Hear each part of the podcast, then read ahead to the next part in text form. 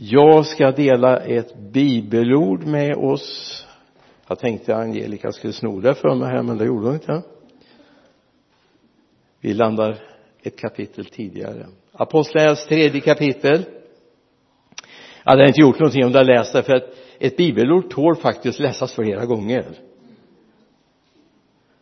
Det är som Spurgeon säger om en predikan. En predikan som inte kan hållas två gånger ska inte hållas en gång heller. Och jag tror det är sant.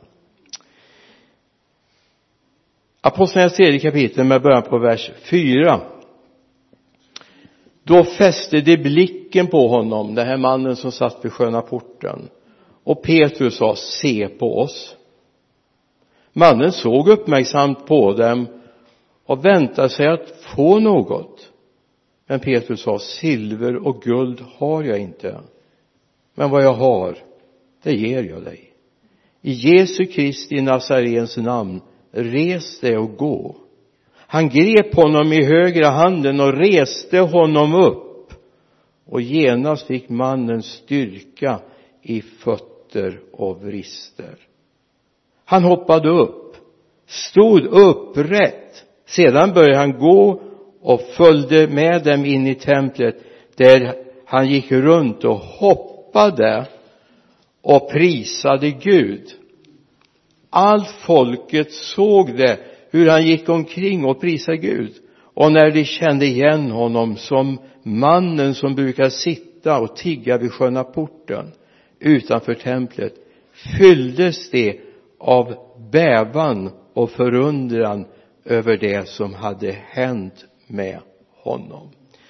Därutöver skulle vi kunna bläddra till fjärde kapitlet och bara och fundera på den här frågan som ställs ifrån de skriftlärde till Petrus. I vems namn har ni gjort det här? Det är helt tydligt. I namnet Jesus Nazarens namn. I vår tid i den kulturkrets där vi växer upp så kanske vi inte alltid funderar på varför vi heter det vi heter. Jag vet inte om du har suttit hemma alltså du har förmodligen inte valt ditt eget namn det är ju ett arv du har fått ifrån dina föräldrar och jag tror vi är tacksamma för att vi heter det vi heter. Ja våran dotter ville byta namn men det var en annan sak det. Det var i tonåren när hon ville göra lite uppror mot föräldrarna det hör ju till. Förlåt Sara om du tittar på oss nu. Men eh, du har det namn du har. I den bibliska tankevärlden så var det inte riktigt så. Namnet också präglade någonting av personligheten. Därför fick en del byta namn under resans lopp. Men eh, jag är glad för ett av mina namn, ja e-, egentligen för Bengt också, den välsignade. Men jag har ett tredje förnamn. Jag är så här välsignad med tre förnamn. Jag använder det, det är inte mitt tilltalsnamn, det är Bengt Arne men jag heter Emanuel också. Gud med oss jag hade en period när vi, innan vi skulle gifta oss så funderade jag lite på att vi skulle by, jag skulle byta namn och ta ett annat tillslagsnamn. för det här med Bengt Arne är väldigt krångligt egentligen vid flera tillfällen människor frågar alltid när man är i myndighet ska det vara bindestreck emellan eller när man var i slöjden och så skulle man brodera någonting på den där gympapåsen man gjorde. Tänk vad de hade enkel som hette Jan och Per och så vidare va? Men få in Bengt Arne på påsen när man inte var så kunnig på sy. Eller i träslöjden man skulle den där pinnen man gjorde vad det nu var till så skulle man sätta namn på den så skulle man bränna in den. Tänk de som hette Per och Lena och så det gick ju bra va? Men Bengt Arne. Men jag hade tänkt så här det hade varit väldigt bra att kalla mig för Emanuel istället. Men det blev aldrig gjort. Gud med oss. Gud med oss. Jag vet inte om du har funderat på varför du heter det du heter. Eller när era barn har fått namn har ni suttit i en sån här namnkalender och kollat vad betyder det här nu må hända? När vårt första barn födde Markus så fick han heta Markus och nästan från den dag vi visste att vi väntade ett barn. Jag vet inte riktigt vad den feminina böjningsformen av Markus skulle varit. Det var lättare när vårt andra barn kom. Där visste vi att det skulle vara en Johannes eller en Johanna. Det fanns ju både feminin och maskulin av det namnet va? Men i bibelns tid så betydde namnen långt mycket mer jag menar ta gamla testamentets Jakob. Visst var det gott att han fick byta namn? Jakob betyder han som bedrar eller han som håller i hälen. Vad fick han för något namn? Israel. Du har kämpat med Gud och vunnit. Alltså namnen betyder mer och så var det också när Jesus föddes. Jesus kunde inte heta Kalle eller Pelle eller Stina. Jesus var Jesus. Och Jesus föddes som Jesus och blev Jesus Kristus när han gick in i sin tjänst. Kolla lite i evangelierna ska du se. När Kristus kommer in i bilden. Så att Jesus kunde egentligen inte heta något annat. Därför var Gud angelägen så han pratade till och med med Josef om att Maria ska föda en son och honom ska du ge namnet Jesus. Varför då? För han ska frälsa sitt folk från deras synder. Matteus det första kapitlet vers 21 för han ska frälsa sitt folk från deras synder. Jeshua eller Jeshua betyder frälsning. Tänk att få ha ett sånt underbart namn. Och inte bara ha ett namn utan också ha ett uppdrag. Han är Jesus för dig och mig. Han är frälsaren för dig och mig. Det är inte bara liksom vilken Kalle eller Pelle eller Stina som helst utan han är Jesus. I namnet fanns hans uppdrag. Men det är också fantastiskt jag kan bara stanna upp lite grann kring namnen i i nya testamentet för övrigt. Petrus på grekiska heter Petrus Petros. Och Petros är inte lika med Petra. Petra är klippa. Petros är av samma natur som Petra. Av samma natur som klippan. Så när Jesus ger honom den namn du ska inte längre heta Simon utan du ska heta Petrus eller Petros. För du ska vara med och bygga min församling men du ska vara av den naturen som finns i klippan Kristus. Du ska vara frammejslad ur honom för att du ska stå stadigt i den tid där du ska tjäna. Så vi skulle kunna titta på fler sådana här namnbyten vi har i i bibeln både i gamla och nya testamentet där man föds med en ett namn och får en ny bestämmelse för sitt liv. Ett nytt uppdrag. Nu vet jag att det är inte så vanligt i vår tid att man byter namn. Ibland så vet jag människor.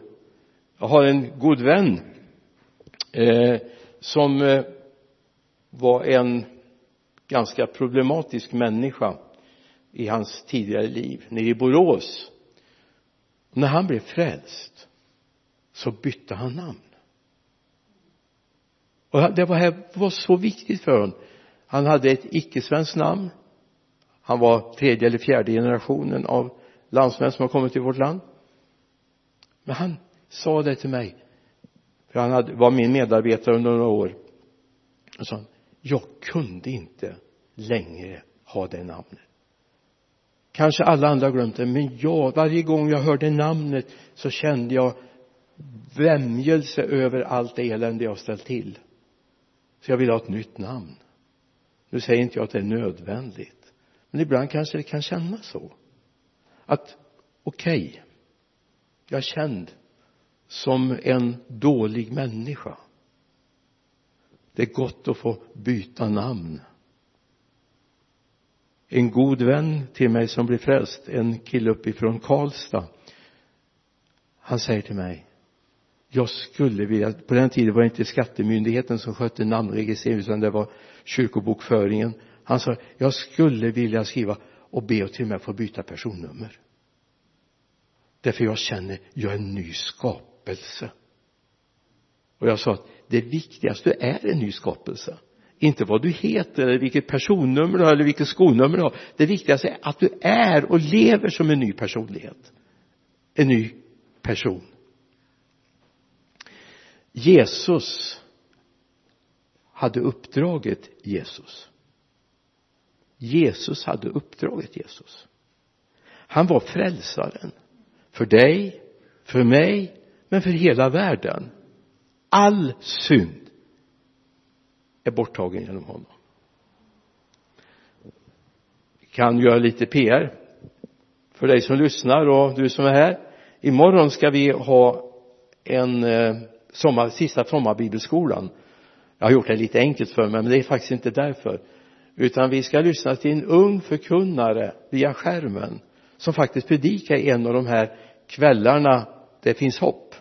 Uppe i Piteå fredagskvällen 22.00 där han talar om blodets betydelse. Blodets renande betydelse.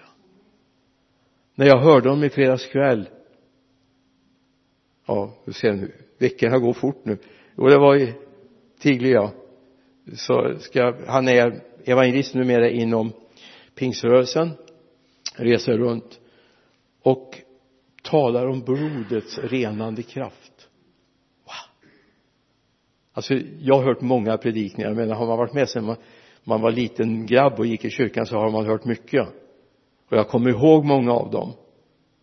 Men det här tog tag i mig tänk vad blodet kan rena från allt och ge mig en ny relation till den som har skapat mig. Jesus kom till världen för att ge dig och mig sin förlåtelse. Gud bestämde att offra sin son innan du och jag ens hade börjat vår vandring. Alltså det här är egentligen oerhört svårt att förstå att allt det vi har ställt till med, allt det vi har gjort var redan förlåtet. Jesus behövde inte dö en gång till. Jesus behövde inte offra sig en gång varje år som han höll på med fram till korset. Man gick in i det allra heligaste med blodet. Men det är inte bockars och kalvars blod kunde åstadkomma det gjorde Jesus all vår synd tog han med sig på korset. Alltså tänk att han gjorde det till och med i förtid. Innan en enda människa hade sagt att de skulle tro på honom eller följa honom så gjorde han det. Det är nåd. Det är oändlig nåd. Och det var just därför Jesus kom. Han kom inte för att göra en resa genom den här tiden bara. Han kom för att uppsöka och frälsa det som var förlorat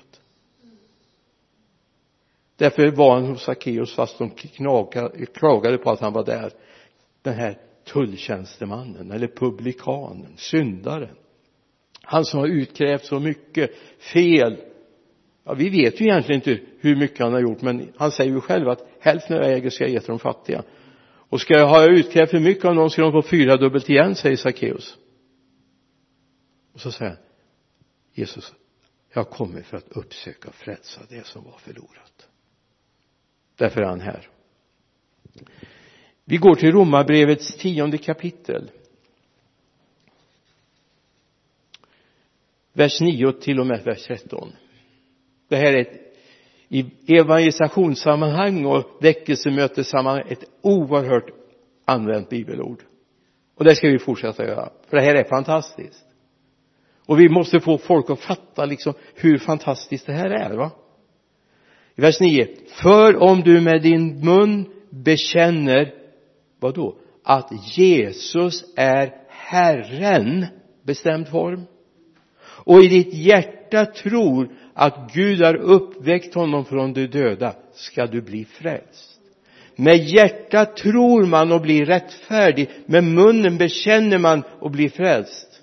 Skriften säger ingen som tror på honom ska stå där med skam här är inte skillnad mellan jud och grek. Alla har samma herre. Och han ger av sin rikedom till alla som åkallar honom. Var och en som åkallar Herrens namn skall bli frälst. För var och för om du med din mun bekänner vadå? Att Jesus är Herren. Outstanding och i ditt hjärta tror att Gud har uppväckt honom från de döda då ska du bli frälst. Därför kom han. Därför kom Jesus. För att du ska bli frälst. För att du ska få ett nytt liv. Därför kom Jesus. Och jag menar okej okay, det här skedde innan jag ens var född. Innan jag började trampa den här jorden innan jag gjorde galenskaper sårade föräldrar sårade människor. Så fanns det en möjlighet när jag bekände att Jesus är Herren över mitt liv. Vad var frågan i Apostlagärningarna 4 i vilkens namn gjorde ni det här? Jo i Herren Jesu Kristi Nazarens namn. Så kunde den här mannen resa sig upp och gå och gå in i templet och bete sig illa. För det gjorde man inte. Man sprang inte in i templet och hoppade och studsade och jublade. Man betedde sig vördsamt. Men tänk vad gott när Jesus får komma va? Och vi blir glada i Jesus. Då får vi bete oss lite ovördsamt om ni förstår vad jag menar. Det är väl underbart? Här får vi hoppa och dansa och jubla när vi har upptäckt vad vi har i Jesus, eller hur? Så Jesus namnet garanterar frälsning. Det är inte jag som gör det, det är inte du som gör det, det är han.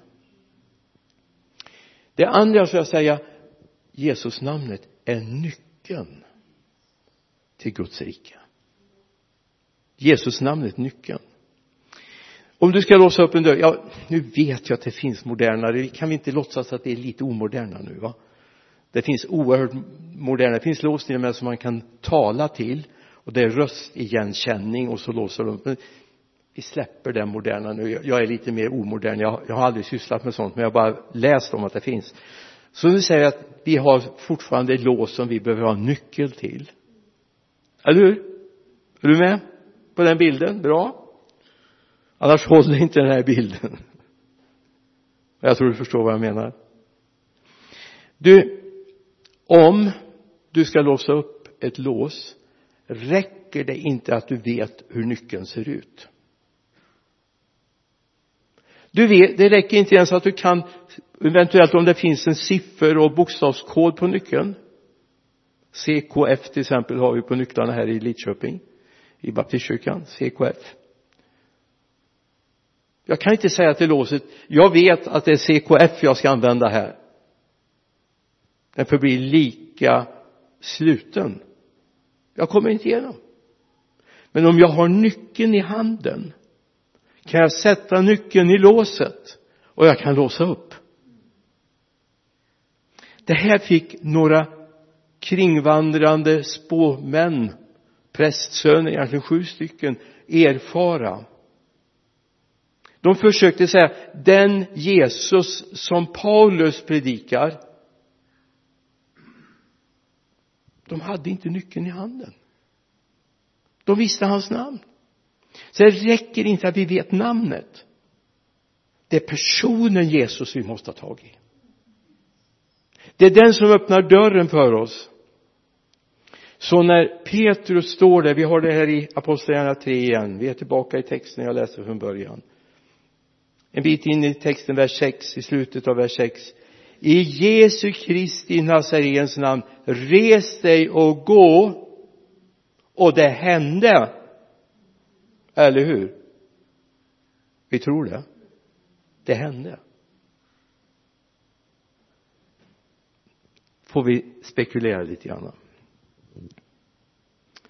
Petrus och Johannes kände Jesus jag skulle vilja hävda att de till och med hade Jesus i sitt hjärta. Eller hur? De hade Jesus i sitt hjärta. Därför hade de det vi har det ger vi dig. Det allt för ofta vi säger saker som vi egentligen inte står för, vi inte har möjlighet för. Det finns inte här det är viktigt att Jesus bor här i vårt hjärta. Vi vet vem vi handlar vi har nyckeln i handen vi kan låsa upp. Vilket det gäller sjukdom det gäller bindningar i andevärlden det kan gälla orättfärdighet det kan gälla synd. Känner vi honom? Då behöver vi inte ha en diagnos och vi behöver inte tala om för Jesus du vet han som har gjort det och han som har gjort det och det, det här är fruktansvärt vi kan bara säga i Jesu namn var löst. Alltså bland det mest fantastiska som finns jag tror Benny håller med mig och andra med som varit med om det att få se människor ta emot Jesus till frälsning.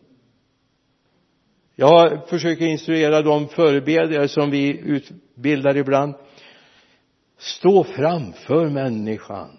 Det står ingenstans i min bibel att när du ber måste du blunda du måste inte ens knäppa händerna. Wow.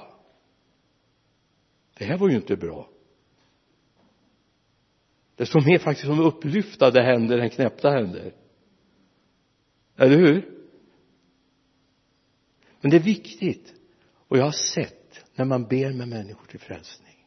Jag hade förmånen att stå tillsammans med en kille i tältet i, eh, på Tjörn den där fredagskvällen vi var där det var inte jag som bad för dem men jag stod jag, jag kunde inte förlåt. Men jag, jag kunde inte låta bli. Jag kunde inte låta bli att titta och se när ljuset tänds i den här killens ansikte.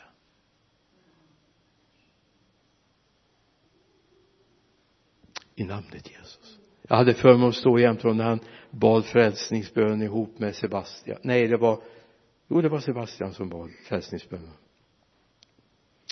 ja, han började väldigt svagt. Det var knappt jag hörde.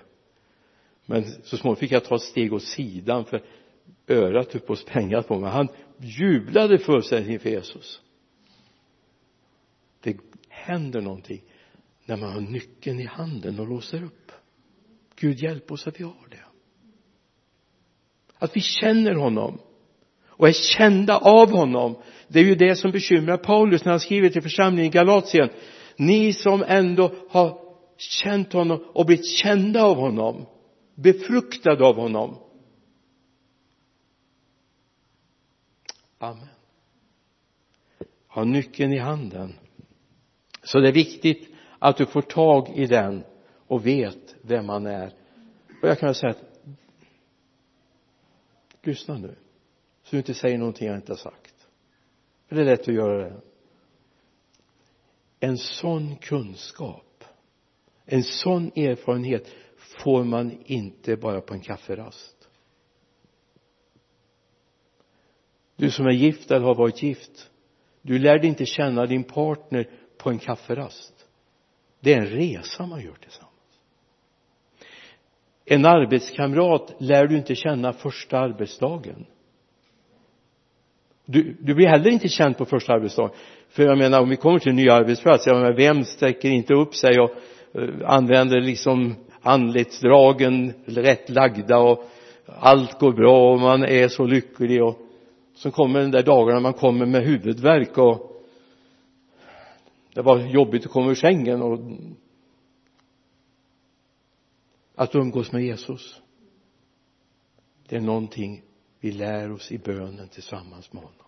När vi umgås med honom då stannar vi upp och lär känna honom. Det finns alltså jag har sagt det kanske hundra gånger. Det finns ett bibelord som jag tycker är så fascinerande. För det är så sant. Allt Guds ord är sant. Visst jag tror varenda bokstav är sann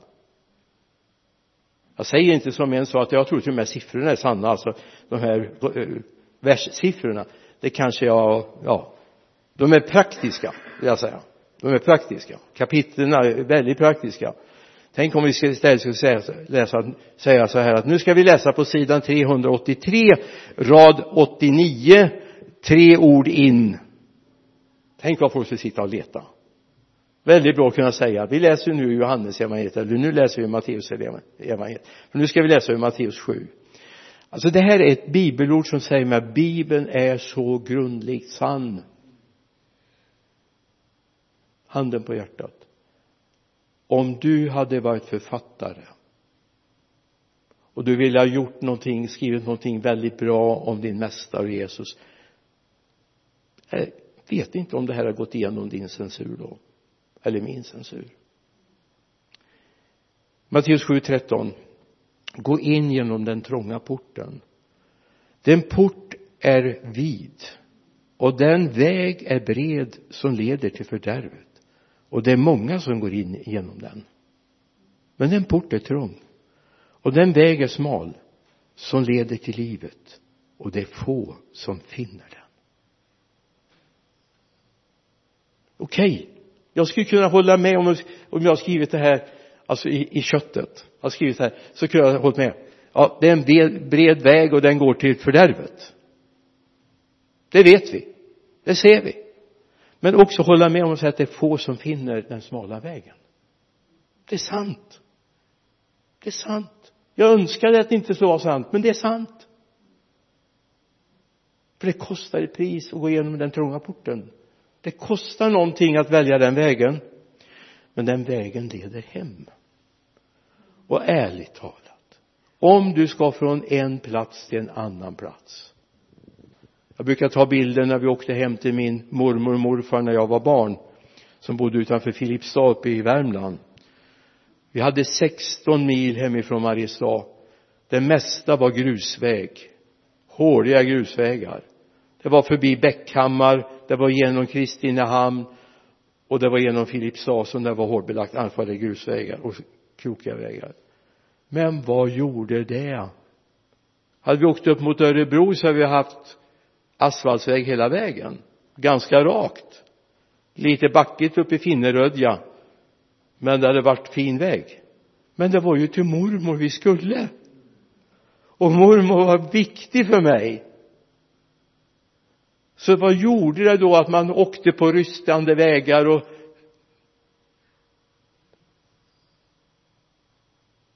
fjädringen var inte alls som det är på våra bilar idag. Och det luktade bensin och doftade verkligen i de bilarna vi åkte i. Men vi skulle hem. Till mormor. Du vad kostar det? Vad gör det om det skulle vara den smala vägen den trånga porten och den leder hem. Han är porten in till livet. Han är vägen står det i eh, Johannes 14, 6 Jesus säger jag är vägen, sanningen och livet. Ingen kommer till fadern utan genom mig. Han är vägen. Och det är viktigt också att tala om för människor som är på väg mot Jesus. Det blir inte solskensdagar varje dag det är inte halleluja varje dag. Men jag vet en sak. Jag behöver aldrig gå ensam. Har han startat resan med mig kommer han fullborda resan med mig. Har han startat den där första glädjande stunden när jag får uppleva att min synd är förlåten? Mitt nya liv har börjat. Han kommer att vara med ända till vi är hemma och ska gå över gränsen. Jag fick tyvärr inte vara med den här sista timmarna när min bror levde. Jag var hos honom någon timma innan. Han hade bara en enda längtan. Han visste att det här var i stort sett sista dygnet han levde. Han hade bara en enda längtan. Jag ska hem till Jesus jag ska hem till Jesus. Och bara sekunder innan livstråden brister reser sig min bror. Församlingssystern för församlingen fanns där min svägerska fanns där några av sönerna fanns där. Och så bara tittar han med ett förklarat sken. Kommer du nu Jesus? Det är det sista han säger. Sen sjunker han ner och så har han gått över till gränsen det höll ända hem det höll ända hem Jesus namnet är både din frälsning, det nya livet. Jesus namnet är nyckeln. Och Jesus är vägen som tar dig ända hem. Gud välsigne. Herre, jag ber, låt det få landa i våra hjärtan, far. Herre, jag tackar dig för att vi får leva i det namnet. Herre, vi, vi vill inte yvas över våra egna prestationer, men vi tackar dig för att vi får leva i din nåd. Nu ber jag, Herre, för oss som är här i baptistkyrkan ikväll. Jag ber för våra vänner som är med oss via Facebook, via Youtube. Fader, välsigna dem. Jag ber dig i Jesu namn. Amen. Amen. Amen.